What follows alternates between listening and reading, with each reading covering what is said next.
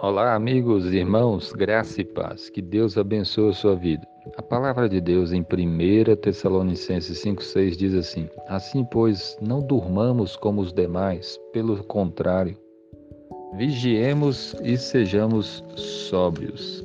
Amém.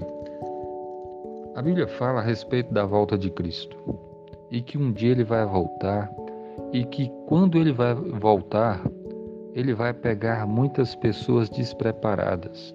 Muitas pessoas serão pegas de surpresas e serão condenadas, lançadas no lago de fogo e enxofre e sofrerão eternamente. Por isso a Bíblia sempre fala para nós estarmos vigilantes, para nós estarmos firmes com Cristo.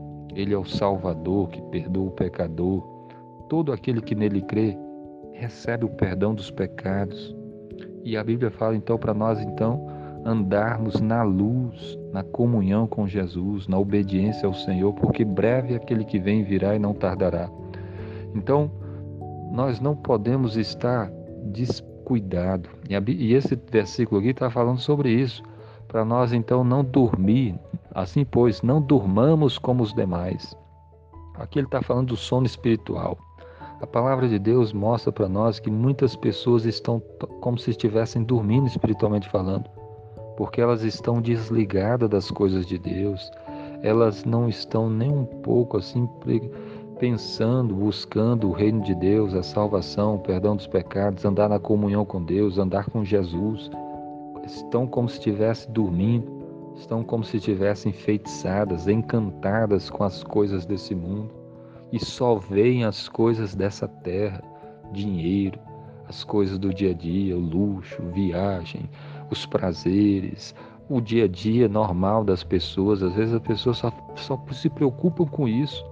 E, e o texto bíblico está mostrando que isso é como se fosse um, uma dormência espiritual de pessoa que está é, que estão descuidadas com a volta de Cristo, com a vida com Deus, que é a coisa mais importante que uma pessoa pode ter. Então, você não pode estar assim dormindo espiritualmente. Não durmamos como os demais, as pessoas estão dormindo. Pelo contrário, vigiemos e sejamos sóbrios.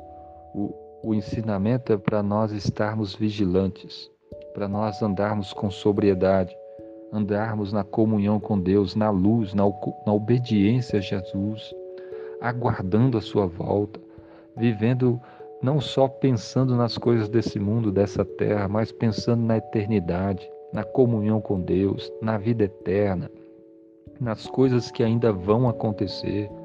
As nossas vidas são passageiras nessa terra, mas elas têm continuidade no mundo por vir. Quem crê em Jesus tem a vida eterna, mas quem não crê será condenado. E nós não podemos estar desatento a estas coisas que são tão importantes. E aí vem a pergunta para nós: como é que está a nossa vida com Deus? Você está firme com Jesus? Você está aguardando a volta do Senhor? Você está preparado para a vinda de Cristo? Ou você está preparado para morrer? Você já entregou a sua vida ao Senhor Jesus? Já recebeu o perdão dos seus pecados? Você está firme com Jesus?